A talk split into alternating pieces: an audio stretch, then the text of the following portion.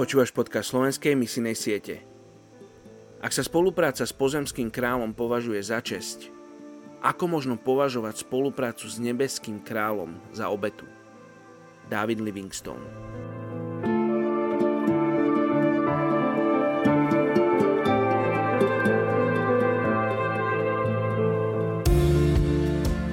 Nehemiáš, 8. kapitola, 10. verš. Ďalej im povedal, chodte, jedzte dobroty, pite sladké nápoje a pošite niečo aj tým, čo nemajú, nič pripravené. Lebo tento deň je zasvetený nášmu pánovi. Nebuďte smutní, lebo radosť hospodina je vašim útočiskom. Dnes sa modlíme za etnickú skupinu severných Kurdov v Turecku. Hlási sa k ním okolo 8,9 milióna príslušníkov. Severní Kurdi v Turecku obývajú najdrsnejšie oblasti Kurdistanu.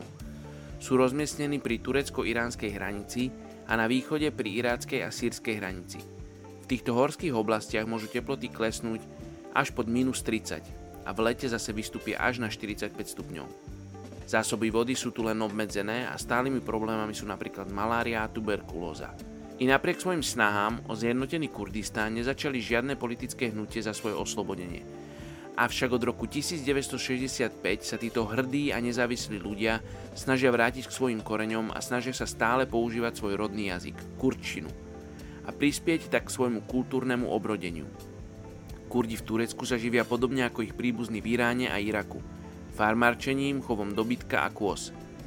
Dnes ich však väčšina žije v malých dedinkách s počtom obyvateľov menej ako 2000 ľudí. Postupne sa integrovali na turecký kapitalistický trh a pestujú prevažne bavlnu, cukor, repu, tabak. Rodina je pre nich dôležitá a každá má aspoň 5-6 členov. Takmer všetci Kurdi sú sunnickými moslimami, ktorí prijali islam v čase dobyvateľských vojen Arabov v 7. storočí. Špecificky je pre nich pridávanie rozličných pohanských prvkov k tejto moslimskej tradícii. Keďže stále napríklad veria v džinov, démonov a uctívajú zvieratá. Hoci nový zákon je preložený do ich jazyka, dodnes nie sú medzi severnými Kurdami známi žiadni veriaci. Poďme sa spolu modliť za severných Kurdov v Turecku. Oče, ja sa modlím za tento obrovský národ, ktorý ťa nepozná, ktorý nevie o tom, oče, čo si pre nich urobil, ktorý nevie o tom, že si môžu zobrať odpustenie, že môžu prijať milosť vo viere. Oče, modlím sa, aby boli ľudia, ktorí im povedia túto dobrú správu v správny čas, čo modlím sa, aby srdcia Kurdov boli pripravené počuť evanelium a takisto sa modlím za tých, ktorí nesú evanelium týmto ľuďom Bože. Aby ho niesli tým správnym spôsobom. Aby ho priniesli v ten správny čas. Oče, aby si ich Ty viedol. Oče, lebo Ty túžiš potom, aby si mal vzťah so severnými Kurdami.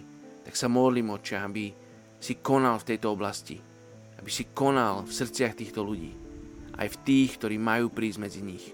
Tak sa modlím v Tvojom mene Ježiš. Amen.